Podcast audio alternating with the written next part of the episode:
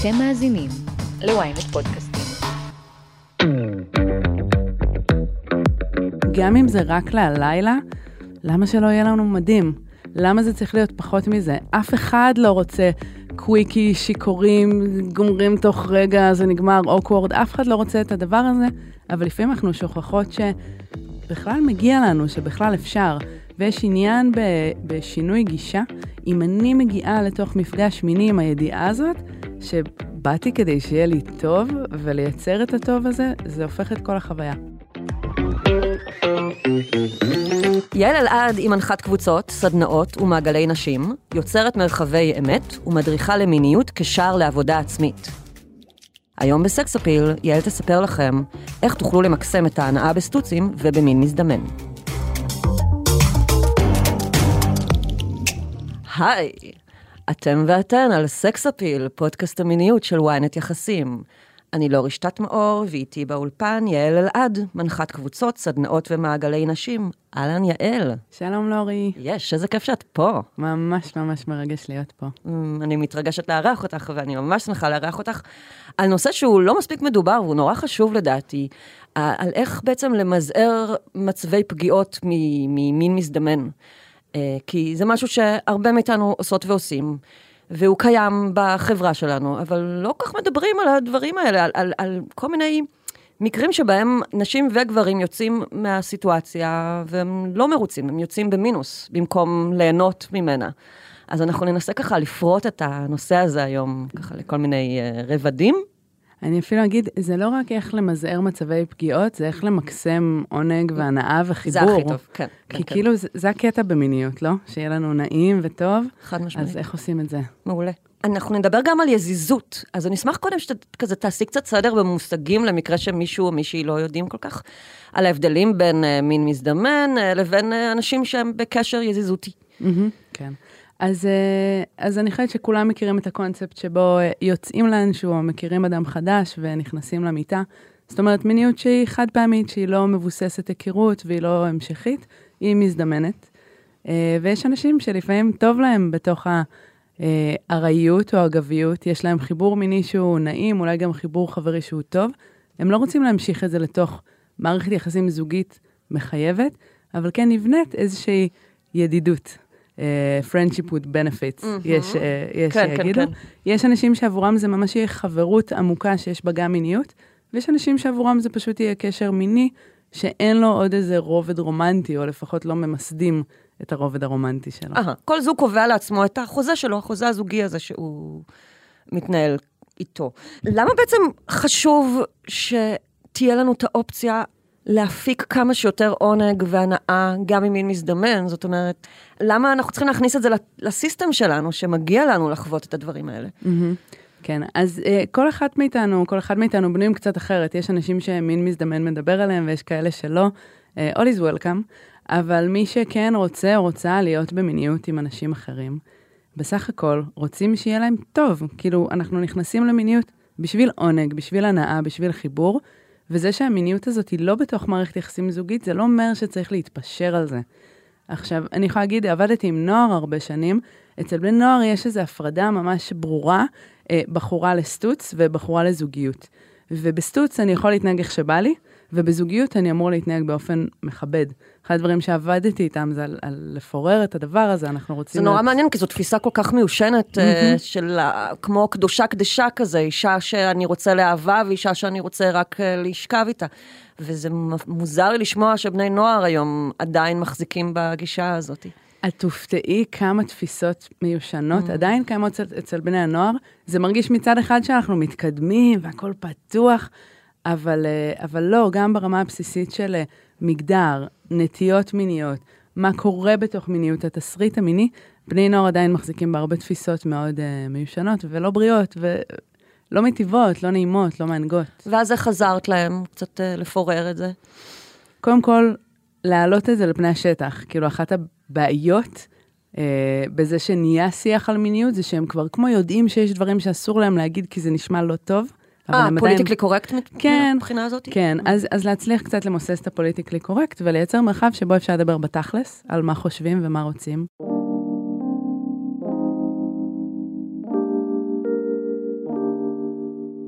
ואז להתחיל, להתחיל לפורר את זה, להתחיל קצת לראות את האנושיות שבכל אחד מאיתנו, את הרצון הלגיטימי במיניות. ואם אני אחזור רגע למה ששאלת, אז רצון במיניות הוא, הוא לגיטימי, הוא בסיסי, הוא אינהרנטי בקיום שלנו, אנחנו יצורים מיניים, ואני מרגישה שיש כמו איזה שינוי תודעתי שאפשר לעשות בהקשר של יחסים מזדמנים, או כמו, אני מזמינה את כל מי שמקשיב לנו עכשיו להחליף תקליט.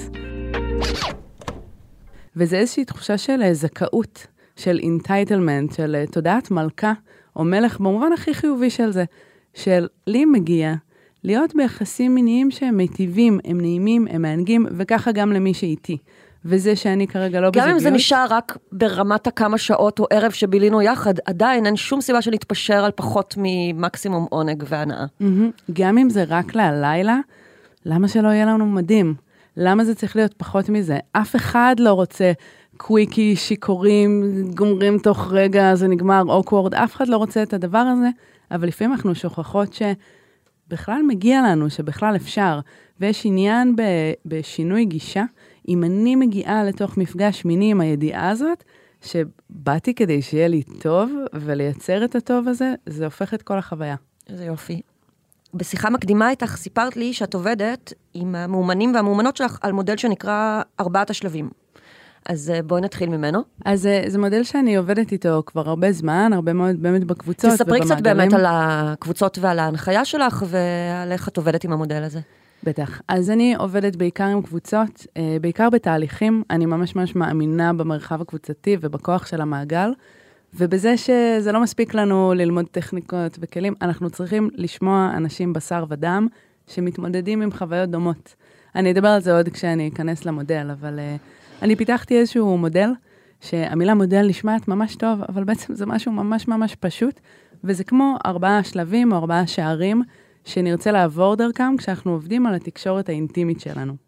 עכשיו, תקשורת אינטימית זה להביא מילים לתוך כל הסיטואציות האינטימיות, של מגע, של רגשות, של גוף, של עונג, של התרגשות.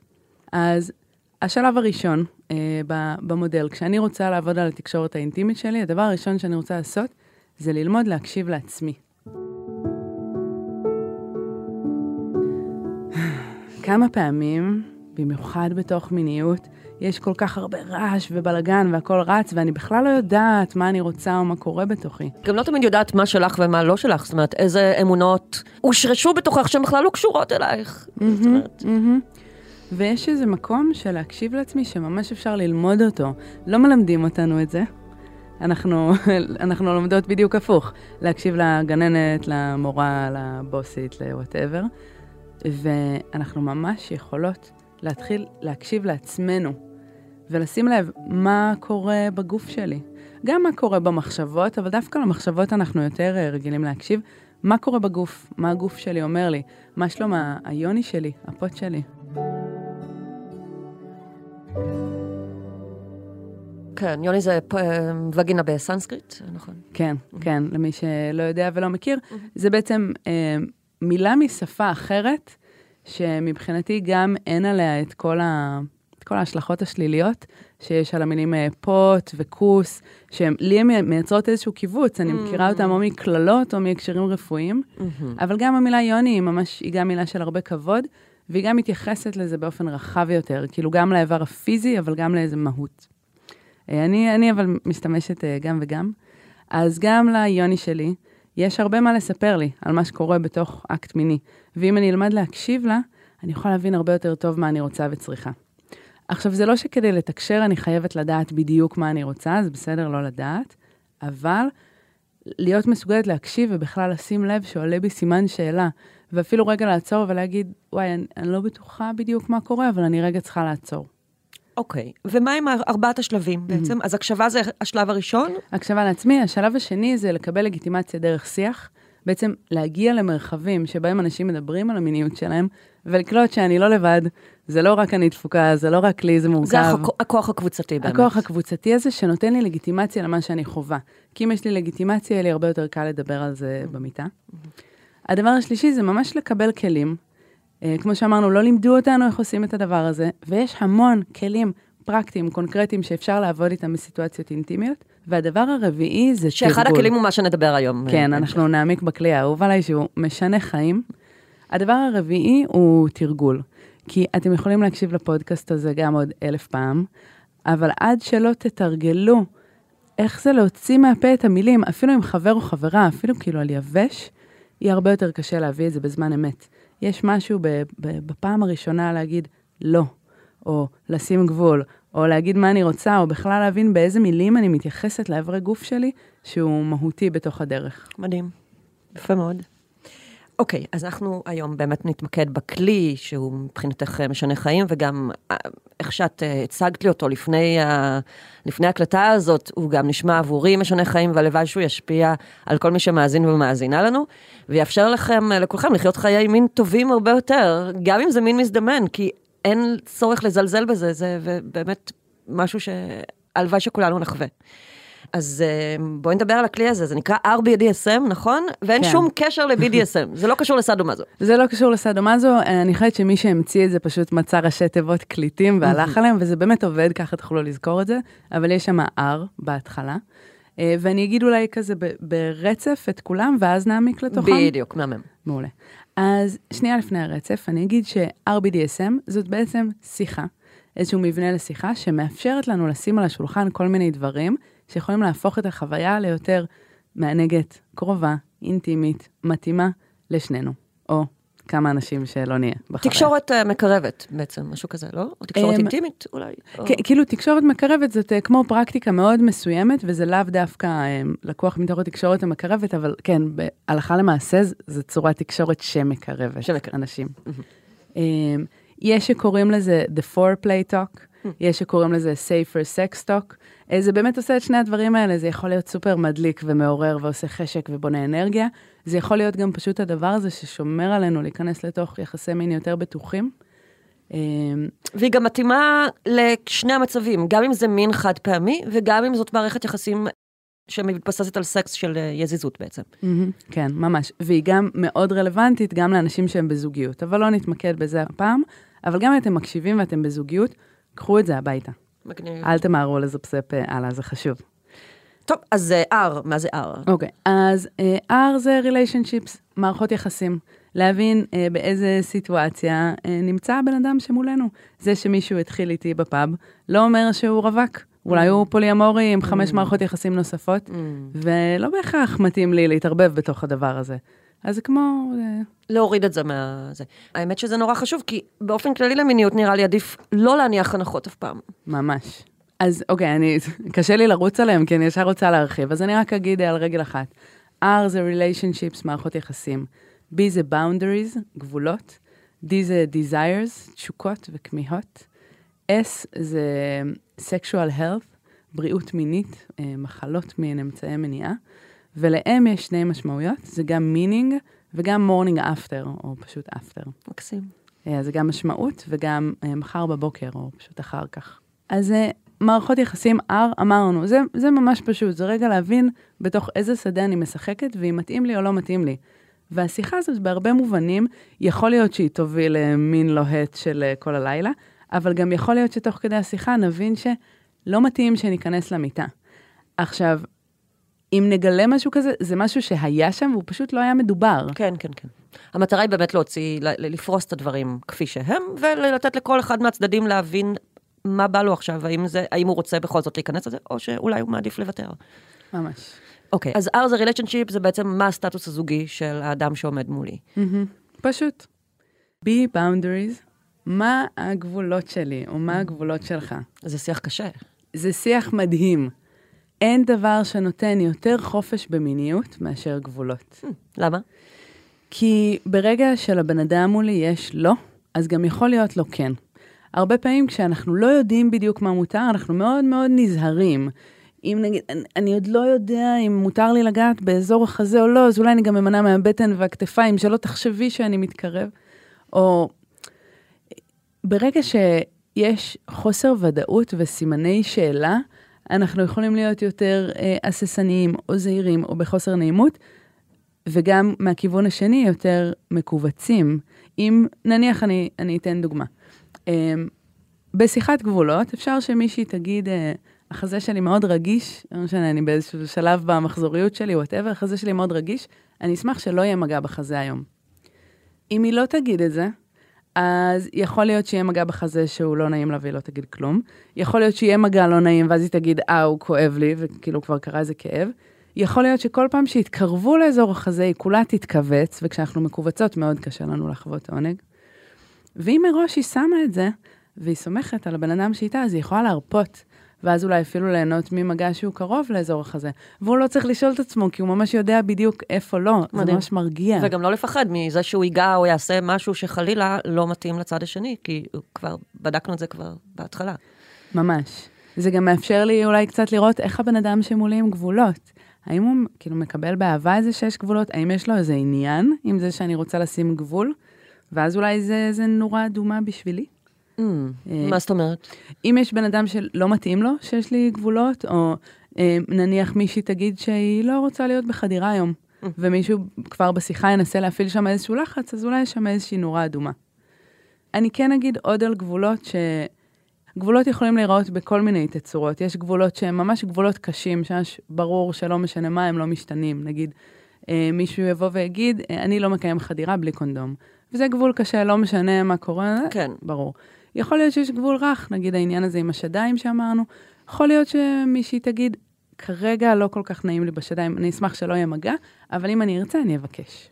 יכול להיות גם מצב הפוך, שמישהו שיגיד, אני לא, לא עושה קונדומים, כאילו זה הגבול שלי, לא, לא, זה כואב לי, זה לוחץ לי, אני לא נהנה, אז אני רוצה להגיד לך שאני לא, אם את רוצה לשכב איתי זה בלי קונדום, ואז האישה יכולה להחליט בעצם. מדהים, ואז יכול להיות שהיא תגיד, וואלה, אני גם לא כזה בקטע של קונדומים, וזה יהיה סבבה. יכול להיות שהיא תגיד, אוקיי, אני עושה חדירה רק עם קונדום, אז הם פשוט יבינו שאין חדירה היום. כן. וכמה חופש זה נותן, שאפשר לשחק בכל שאר הכיוונים, אבל הם לא יצטרכו להגיע לנקודה הכואבת הזאת, שבה צד אחד מנסה ללחוץ על לעשות סקס בלי קונדום, והצד השני... שזה הכי נורא, מין... זה הכי נורא. כן, ואני חושבת שהרבה מהמאזינים שמקיימים סקס מזדמן, מכירים ואולי בעיקר מכירות את המורכבות סביב קונדומים, ואת התחושה הקשה כשמנסים לתחמן, אולי ללחוץ, עוד ציפה, לשכנע. אולי תתני לי לך טיפונת קצת, mm-hmm, רק, רק mm-hmm, עם הכיפה, mm-hmm, כאילו, להכניס. כן? לא, לא, לא. עכשיו, אם, אם את מגיעה למיטה עם מישהו, ותוך כדי, תוך כדי מה שקורה, תוך כדי המיניות, פתאום הוא אומר, לא, אני לא שם קונדום, את יכולה לחשוב עליו דברים ממש רעים, כאילו, וואי, איזה דוש. כן, כן, כן. אבל אם מישהו מראש שם ומביא, אפשר להגיד, וואלה, זה ממש ממש לגיטימי, אם אתה מבין שזה אומר שלא תהיה חדירה, וזה סבבה, אז פשוט לא תהיה חדירה. ואנחנו רואים עין בעין, ואנחנו עושים את זה לפני. זה מאפשר לנו להיכנס יותר בשקט לתוך המפגש. מה עם מישהו שיגיד, לי אין גבולות? אני לא יודע מה זה גבולות. אז הרבה פעמים שיח של גבולות זה כאילו שיח שמאוד מתייחסים לנשים בו, שלנשים נחצה הגבול הרבה פעמים ויש שם הרבה כאב. צעיד גם, זה באמת נכון, לנשים נחצה הגבול הרבה פעמים, ונשים ככה בעשורים האחרונים לומדות לשים את הגבולות שלהם. אני חושבת שהמצב של גברים בכל מיני מובנים הוא יותר קשה, כי אף אחד לא לימד גברים שיש להם גבולות במיניות.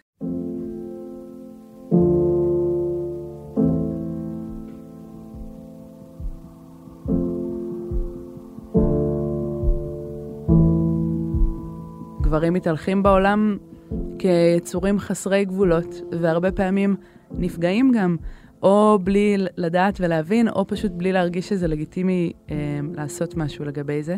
בכלל גם לחשוב על עצמם בתור אנשים שיכולים להחליט של משהו, סוג מגע מסוים לא מתאים להם, ולתקשר את זה. זה הרבה mm-hmm. פחות מדובר בקרב גברים, באמת. ממש, או נגיד להגיד...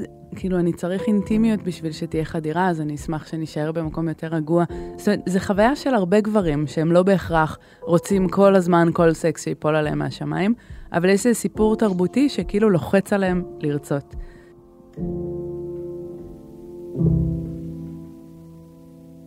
ויש משהו ממש מהפכני בלבוא לגבר ולהגיד לו, היי, מה הגבולות שלך? כזה ממש מסקרן אותי, חשוב לי לשמוע. מדליק אותי גבר שיש לו גבולות. נותן לי ביטחון.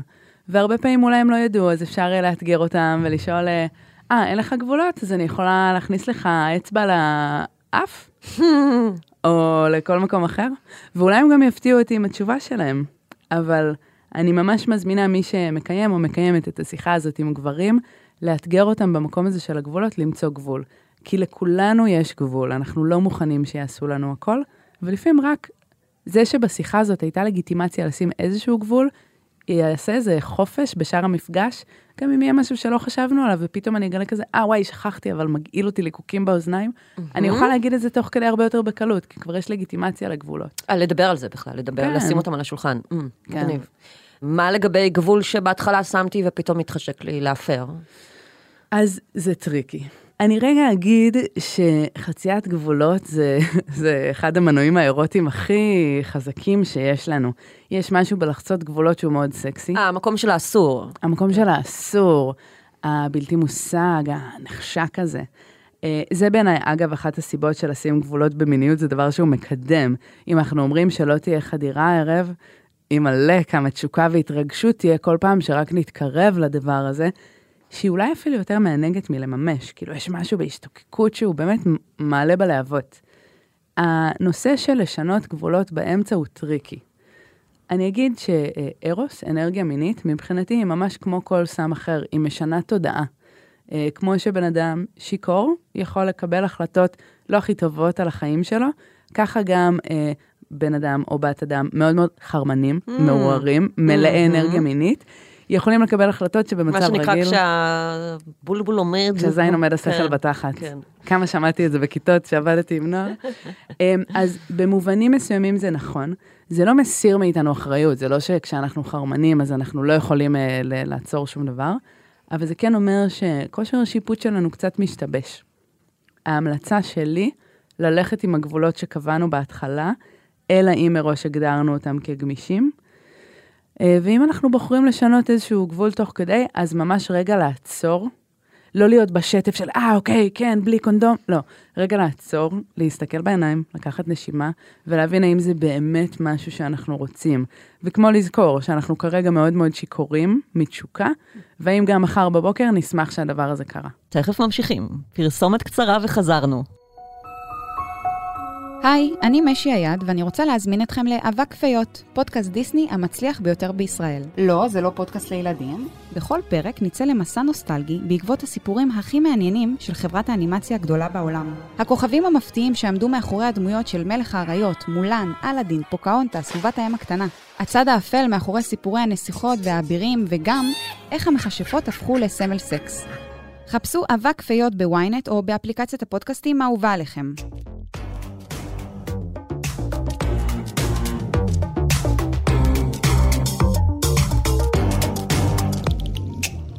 מה לגבי שיקורים לא מתשוקה, למשל אלכוהול או סמים, כי הרי רוב ההיכרויות למין מזדמן, או חלק ניכר מהם קורות במרחבים כמו ברים, מועדונים, פסטיבלים, שבהם אנשים תחת השפעה מסוימת.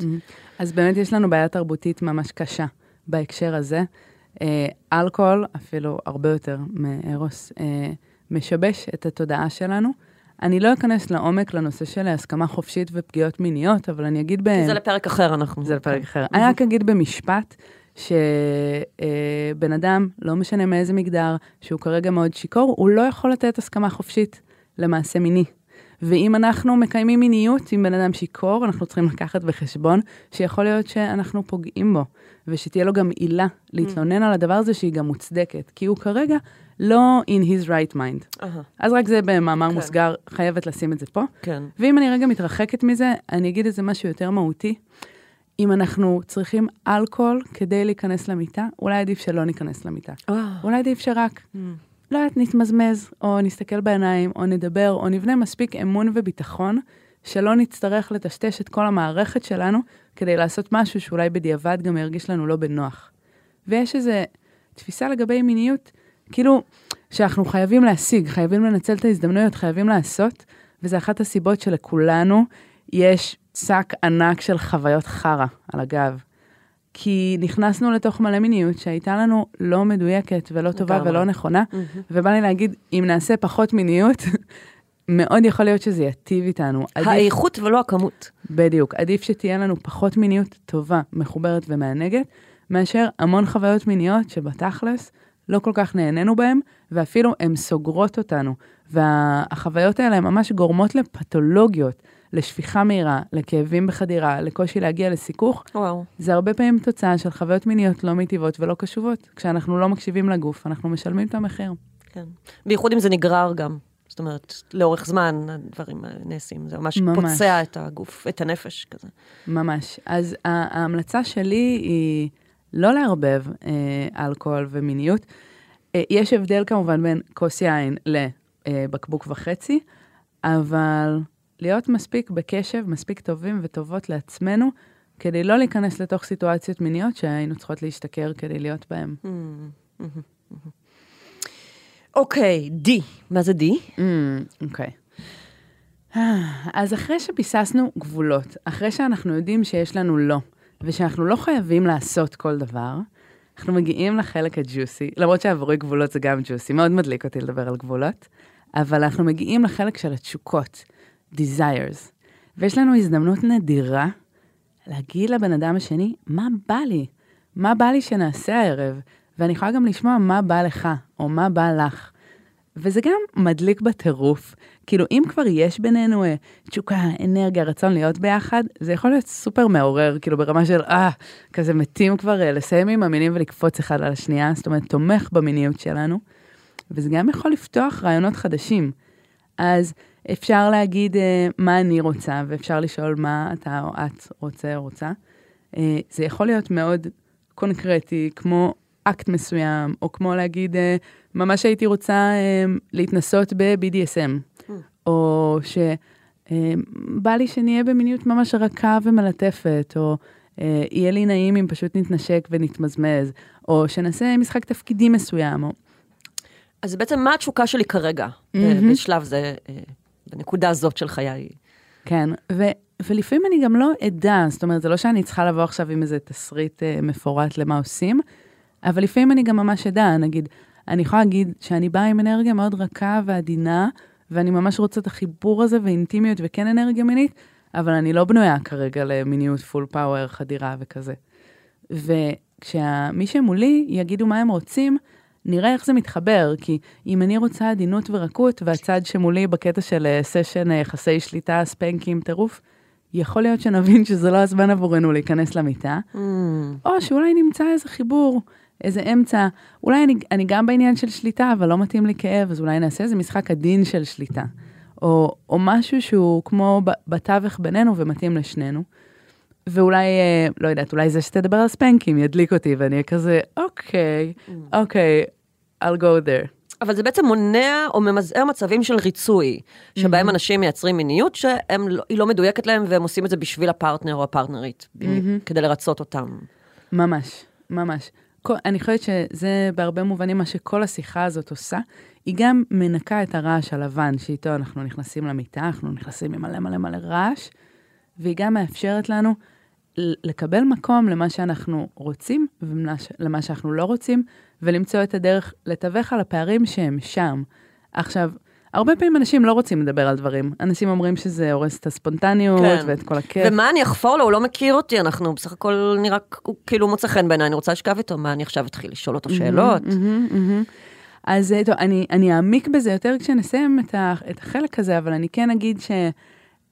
ספונטניות uh, is overrated, זה לא מה שמייצר מיניות טובה. Mm. אולי זה עובד ממש טוב בסרטים, שהם מסתכלים אחד על השני from across the room, והם מתנשקים, ואז הם אצלו בבית, ואז הם מתפשטים, ואז יש חדירה, הם גומרים ביחד תוך שלוש שניות, ואז סיגריה שאחרי, כן, כן, מדהים.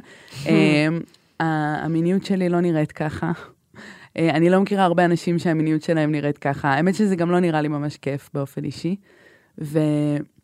יש כאן איזושהי הזדמנות לייצר מיניות שהיא תואמת אותי וטובה לי. בקיצור, תזרקו את הספונטניות לפח, זה לא, לא מה שיביא לכם, את האושר המיני שלכם. ממש. אוקיי, אז היינו ב-די אס, מה זה S? S. אוקיי, אז כאן אנחנו מגיעות לחלק שהוא עבור ישראלים במיוחד קצת יותר טריקי. באירופה יש קצת יותר שיח סביב כל הנושא של בריאות מינית. זה בעצם לדבר על... האם נבדקת למחלות מין? מתי נבדקת בפעם האחרונה? האם קיימת מאז יחסי מין לא מוגנים? וגם להביא את, את שלי, האם נבדקתי? האם הייתה לי מחלה? אה, זה S של אס טי דיז, כאילו. של... זה S של sexual health, 아. אבל גם של אס טי דיז. זה רגע להסתנחרן על איפה אנחנו עומדים מבחינת המוגנות המינית שלנו. מה שיכול מאוד להקל עליי לדבר על הדברים האלה, זה אם אני באמת אבדוק. אז אם אתם מקשיבים ואתם לא נבדקים באופן תדיר, לכו תיבדקו, זה ממש ממש פשוט. הולכים לרופא או לרופאת משפחה ומבקשים בדיקה של מחלות מין, הם נותנים לכם הפניה לבדיקות דם ובדיקות שתן. הם בדרך כלל נותנים כמות מצומצמת של בדיקות, אפשר לקרוא באינטרנט על הרשימה המלאה שאפשר לבקש, מי שככה מרגישים יותר בנוח, אבל לפחות את הבסיס תעשו, שתדעו שאתם all clear כזה. מעולה. אני חושבת שזה גם נורא מתאים באמת ליזיזות, שהרבה אנשים שם במערכות יחסים כאלה של יזיזות, הם לא משתמשים באמצעי מניעה, כי הם ביחד כבר המון זמן, הם כאילו סוג של מונוגמים ביחד, אבל הם, כל אחד מהם כנראה יש לו גם עוד דברים, ו, ו, ואז את לא יכולה באמת לדעת, האם הבן אדם הזה שאני שוכבת אותו פעם בשבוע, ואני מניחה שאולי הוא שוכב עם עוד נשים, מתי הוא נבדק לאחרונה, מה הוא עושה, אולי... אולי קבענו שאנחנו לא משתמשים באמצעי מניעה, אבל ששוכבים אחרים אז כן. ואז פתאום את מגלה, דרך השיחה הזאת אפשר לגלות שנגיד היו חריקות. למשל, אה, את שומעת ביום שני שכבתי מישהי ובאמת לא השתמשנו בקונדום. אז זה משהו שחשוב לדעת. כן, אז באמת בתוך המערכות יחסים האלטרנטיביות האלה, ממש חשוב להבין מה ההסכם בינינו. ו... יכול להיות שזה נגיד, זה לא משנה לי אם אתה בקשר עם עוד נשים, כאילו אין לי בעלות עליך, אנחנו כן. לא במערכת יחסים זוגית מונוגמית, זה כן מאוד רלוונטי לי אם אתה מקיים עוד מיניות עם עוד נשים, ואני אגיד מה שהרבה אנשים לא יודעים, זה שקונדום לא פותר את כל בעיות העולם, ולא מגן מפני כל מחלות המין, יש מחלות מין שעוברות גם בשימוש בקונדום, גם במין אורלי, אז זה משהו לקחת בחשבון, אם לפרטנר שלי יש עוד פרטנריות ופרטנרים, זה ממש יטיב עם כולנו, אם כולנו נעשה בדיקות mm-hmm. ונדבר. Mm-hmm. ואז במידה שלמישהו יש משהו שהוא יעדכן את הבן אדם האחר, וזה מייצר איזשהו מעגל כזה של uh, שמירה. מעולה. Um, אני חוץ מהנושא של הבדיקות, בתוך sexual health, יכול להיכנס גם הנושא של uh, אמצעי מניעה. אם לא דיברנו על זה בגבולות, זה זמן ממש טוב להגיד, אם אני על איזשהו אמצעי מניעה, גלולות, התקן, קונדומים, לא קונדומים, להבין uh, איך אנחנו הולכים uh, לעבוד עם הדבר הזה, ואז זה מעלה פחות שאלות אחר כך. מגניב, מגניב. וזה באמת מוריד את כל המובן מאליו. ברור שהיא משתמשת בגלולות, ברור ש... לא, זה לא ברור בכלל. בואו נבדוק. אמא. אמא. אז אמרת שיש לה שתי משמעויות? כן, והמשמעות הראשונה היא משמעות. אז החלק הראשון של אמא זה לעשות משהו שאנחנו לא מרבים לעשות, ורגע לשים על השולחן את מה המשמעות של המפגש הזה עבורי. עכשיו... גם יכול להיות שאני לא יודעת, וזה בסדר. אבל יכול להיות שלי ממש ברור שאני רוצה רק מיניות חד פעמית, לא רוצה שום דבר המשכי. ויכול להיות שהבן אדם שמולי, גם אם נפגשנו בפאב כאילו לסקס מזדמן, יכול להיות שהוא כבר יודע שהוא רוצה יותר. וזו הזדמנות עבורו רגע להגיד, האמת שאני קצת, כאילו אני סקרן, אני סבבה נגיד גם רק עם סקס ללילה, אבל אני סקרן להכיר יותר.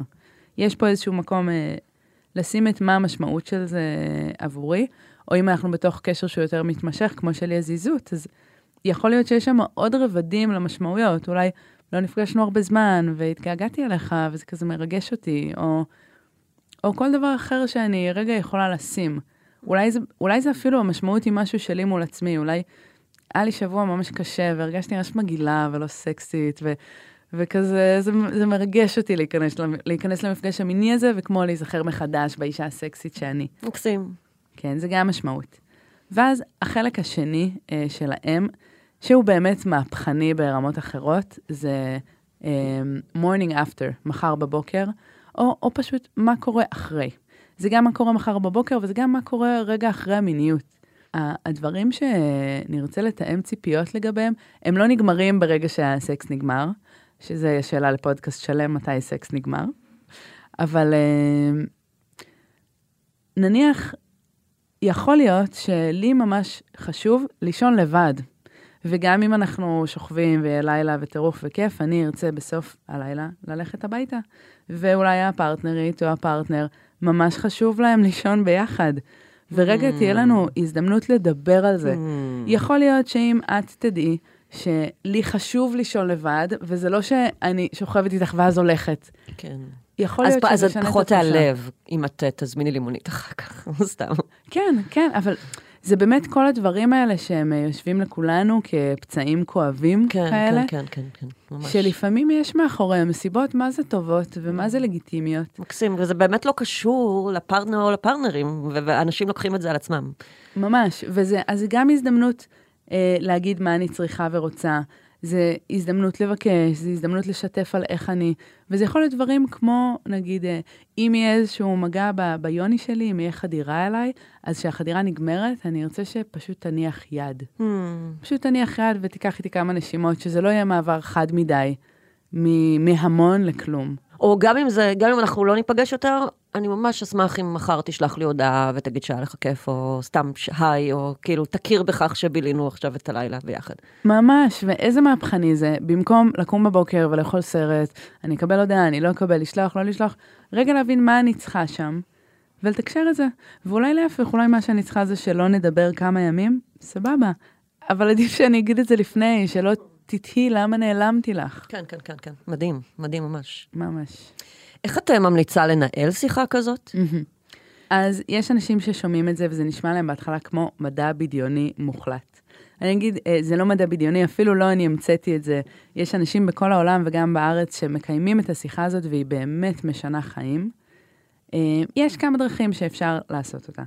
דרך אחת, ובעיניי הכי קלה, זה להגיד, שמי, שמעתי באיזה פודקאסט, או הייתי באיזה סדנה, ואמרו שמה איזה כלי, משהו, זה נשמע כמו בי די אס אם, אני לא בדיוק יודעת, כמו רגע להביא את זה מבחוץ, ו- וביחד, כמו לענות על השאלות, להיזכר רגע מה זה R, מה זה B, מה זה D, ממש לקחת את המבנה כולו, וזה אפילו כמעט כמו משחק, כזה רגע משחק לעשות ביחד, ולעבור על הכל. אני מוצאת את זה מאוד קל. עוד אופציה היא כזה, to make it your own, לבחור מתוך הדברים האלה על מה חשוב לי לדבר. כי יכול להיות שחשוב לי לדבר על כולם, אבל שאני גם יודעת איפה אני נמצאת, ולדבר על מחלות מין גדול עליי כרגע. אין, אני לא מסוגלת, אבל אני כן ממש רוצה לשים את הגבולות. בייחוד אנשים שמעולם לא נבדקו נגיד, אז מה פתאום הם ידברו וישאלו אנשים אחרים? היי, כאילו, זה קצת צבוע אפילו. אפשר להגיד את האמת, אפשר להגיד, כאילו, אני בחיים לא נבדקתי, אבל נחשפתי לרעיון הזה שאמורים להיבדק, אז אני רק מתרגלת כזה, נבדקת, נבדקת, כאילו, יש משהו מאוד מקרב בחשיפות ובפגיעות. ממש, אנשים משקיעים המון אנרגיה בלא להיות פגיעים, וזה יוצא הפוך על הפוך, זה מייצר מרחק. ובסדר, גם אם לא עשיתי בדיקות עד היום, אני יכולה להביא את זה. אבל אני יכולה גם לבחור מתוך השאלות האלה, מה חשוב לי? אולי רק חשוב לי לשאול על גבולות, או להביא איזה גבול שלי שאני יודעת שיאפשר לי לרפות לתוך הסיטואציה הזאת בנחת, או להביא איזה תשוקה שבאתי איתה. אבל איך אומרים את זה בצורה שאינה מאיימת? נגיד, אם בא לי, אם, אם אני אדם שאוהב לישון לבד, ו... ו... אז איך אני אומר להגיד לו, תשמע, אתה שומע, אם אנחנו נשכב וכזה, רק חשוב לי להסביר שאני אוהבת לישון לבד. זה לא מאיים או מרתיע? אני חושבת שמאוד תלוי איך אומרים את זה, כאילו אם יש לי חיבור עם בן אדם, ואני נשארת בחיבור הזה, אני מסתכלת בעיניים, אני נשארת בתוך המגע, ואומרת, וואי, סופר נעים לי, אבל חשוב לי שתדע שאני צריכה לישון לבד, ולא משנה איזה לילה מטורף יהיה, בסופו של דבר אני צריכה לישון לבד, וזה לא, כאילו, אני מפחדת שתחווה את זה כדחייה, ואני הכי לא רוצה לדחות. הבן בת זוג יכולים להגיב לשיחה כזאת בכל מיני צורות. Mm-hmm. יש דרכים להבין דרך התגובה שלו, שאלה שאולי עדיף שלא נשכב הלילה. Mm-hmm, כן. אז גם אני אגיד שהשיחה הזאת, היא יכולה להיות הרבה לאנשים.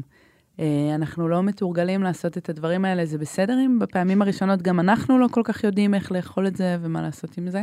כן אני אגיד שזה זה גם יכול להיות מנגנון סינון, כאילו אם הבן אדם שמולי לא עומד רגשית בשיח הזה, זאת אומרת, השיח הזה גדול עליו רגשית, יכול להיות שאני אבין שאוקיי, אני רוצה להיכנס למיטה עם מישהו שמסוגל לדבר על הדברים האלה.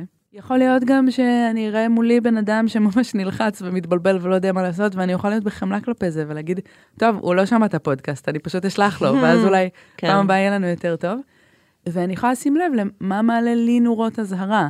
כאילו, אני יכולה להגיד שמבחינתי, תקשורת, כאילו, אנשים שרוצים בתקשורת ורוצים לשמוע גבולות, זה סימנים ממש טובים. אבל אנחנו, כל אחד מאיתנו הוא שונה. וכן אני אגיד, כאילו, אני אומרת זה הרבה בהקשר לזוגיות, אבל אני חושבת זה גם רלוונטי להזיזות, יש הזדמנות לתרגל את זה שוב ושוב.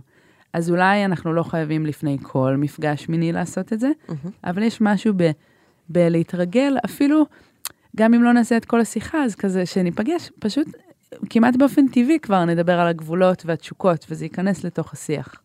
מדהים. יעל, יש לך טיפים אחרונים לאנשים שמעוניינים ליהנות ממין מזדמן ולמקסם את ההנאה? כן. יש לי טיפ שאולי ישמע ממש ממש מוזר בהקשר של מין מזדמן, אבל אני עדיין רוצה לשים אותו כאן, ואני מאמינה בו בכל הלב. קודם אינטימיות, אחר כך מיניות. Mm. אנחנו טועים לחשוב שבמין מזדמן אין אינטימיות, זה לא חייב להיות ככה. זה יכול, אולי יש אנשים שזה מה שמדליק, אני לא, האמת שאני לא יודעת איך מקיימים מין בלי אינטימיות באופן אישי, אבל אם אנחנו מבססים חיבור אינטימי שיש בו מקום לחשיפות ופגיעות ותקשורת, אנחנו סוללים דרך למיניות הרבה יותר טובה, מענגת, מרגשת. וזה שאנחנו ניפגש רק להלילה, או לא משנה אם זה קשר יהיה זיזותי, שיהיה לאורך הרבה זמן, אבל הוא לא זוגי, זה לא משנה את הרצון הממש טבעי של שנינו להתענג ו... ולהיות בטוב. כאילו, לשם כך התכנסנו. אז אולי אני, אני אסגור את זה עם מה שהתחלנו איתו, עם התודעת מלכה הזאת, עם המקום הזה שבו אנחנו ראויים וראויות לחוויות מיניות מיטיבות, וזה ממש בידיים שלנו לייצר אותם. ואני אגיד שלפעמים כשאנחנו מתחילות להיות ערות לדברים האלה, קורה משהו ממש כואב, שבו אנחנו רואות את הדפוסים שלנו, ואנחנו לא מצליחות לשנות אותם. נגיד, יכול להיות שמישהו או מישהו ישמעו את הפודקאסט ויגידו, אה, מגניב, תקשורת, אני אעשה את זה פעם הבאה, ואז הם ילכו למסיבה ויכירו מישהו או מישהי, וירצו לפתוח איתם שיח ו- ולא יצליחו. אולי פתאום המילים יתבלבלו, ורק בא לי להזמין את כולם להביא חמלה למקומות האלה, זה לוקח זמן לייצר שינוי, אבל בדיוק באמת... בדיוק מה שאמרת בהתחלה, אם לתרגל. כן, כן, כן, לתרגל, לתרגל, לתרגל. אני אפילו אתן uh, מתנת בית למי שרוצה, זה כמו שיעורי בית, רק יותר כיף, זה פשוט מתנה. למצוא מישהו או מישהי, לתרגל איתם את ה-אר בי די אס אם, זה לא אומר שאנחנו צריכים למצוא עם מי לעשות סקס, אפשר לעשות את זה עם חבר או חברה, רק לשם התרגול. אה, יפה. זה מה שעושים בסדנאות של מיניות הרבה פעמים, באמת. אנשים כן. לא יודעים, אבל בסדנאות של מיניות זה לא רק אורגיות. זה הרבה תרגול אישי ועצמי בזוגות, על דברים שאחר כך אנחנו משעתקים לחדר אמיתות עם אנשים אחרים. אני אפילו אגיד, זה כמעט ולא אורגיות. כאילו, מי שנמצא בעולמות המיניות... האורגיות זה, זה המיתוס, כן, כמובן. כן, לא, לא בהכרח עושים כל כך הרבה כן, מיניות. כן. אבל אני כן אגיד שאני בכל הסדנאות שלי, כאילו, כמעט לא משנה על מה הסדנה, כמעט תמיד אני אכניס תרגולים של תקשורת אינטימית, זה הבסיס. באמת, כשיש לנו לא, יכול להיות לנו כן, כן, כן, אפשר לעוף הרבה הרבה יותר רחוק, וזה באמת תקף לגבי כל סוג של אינטראקציה, זוגיות, יחסים מזדמנים חד פעמים, יזיזות, תקשורת היא המפתח להכל, בטח ובטח של עונג. יעל אלעד, את מדהימה. יס, איזה כיף, בא לי שנמשיך עוד שעות. יו, אנחנו יכולות, אבל... לצערי, הפרק הגיע לסיומו. תודה ענקית. יס, תודה רבה רבה רבה.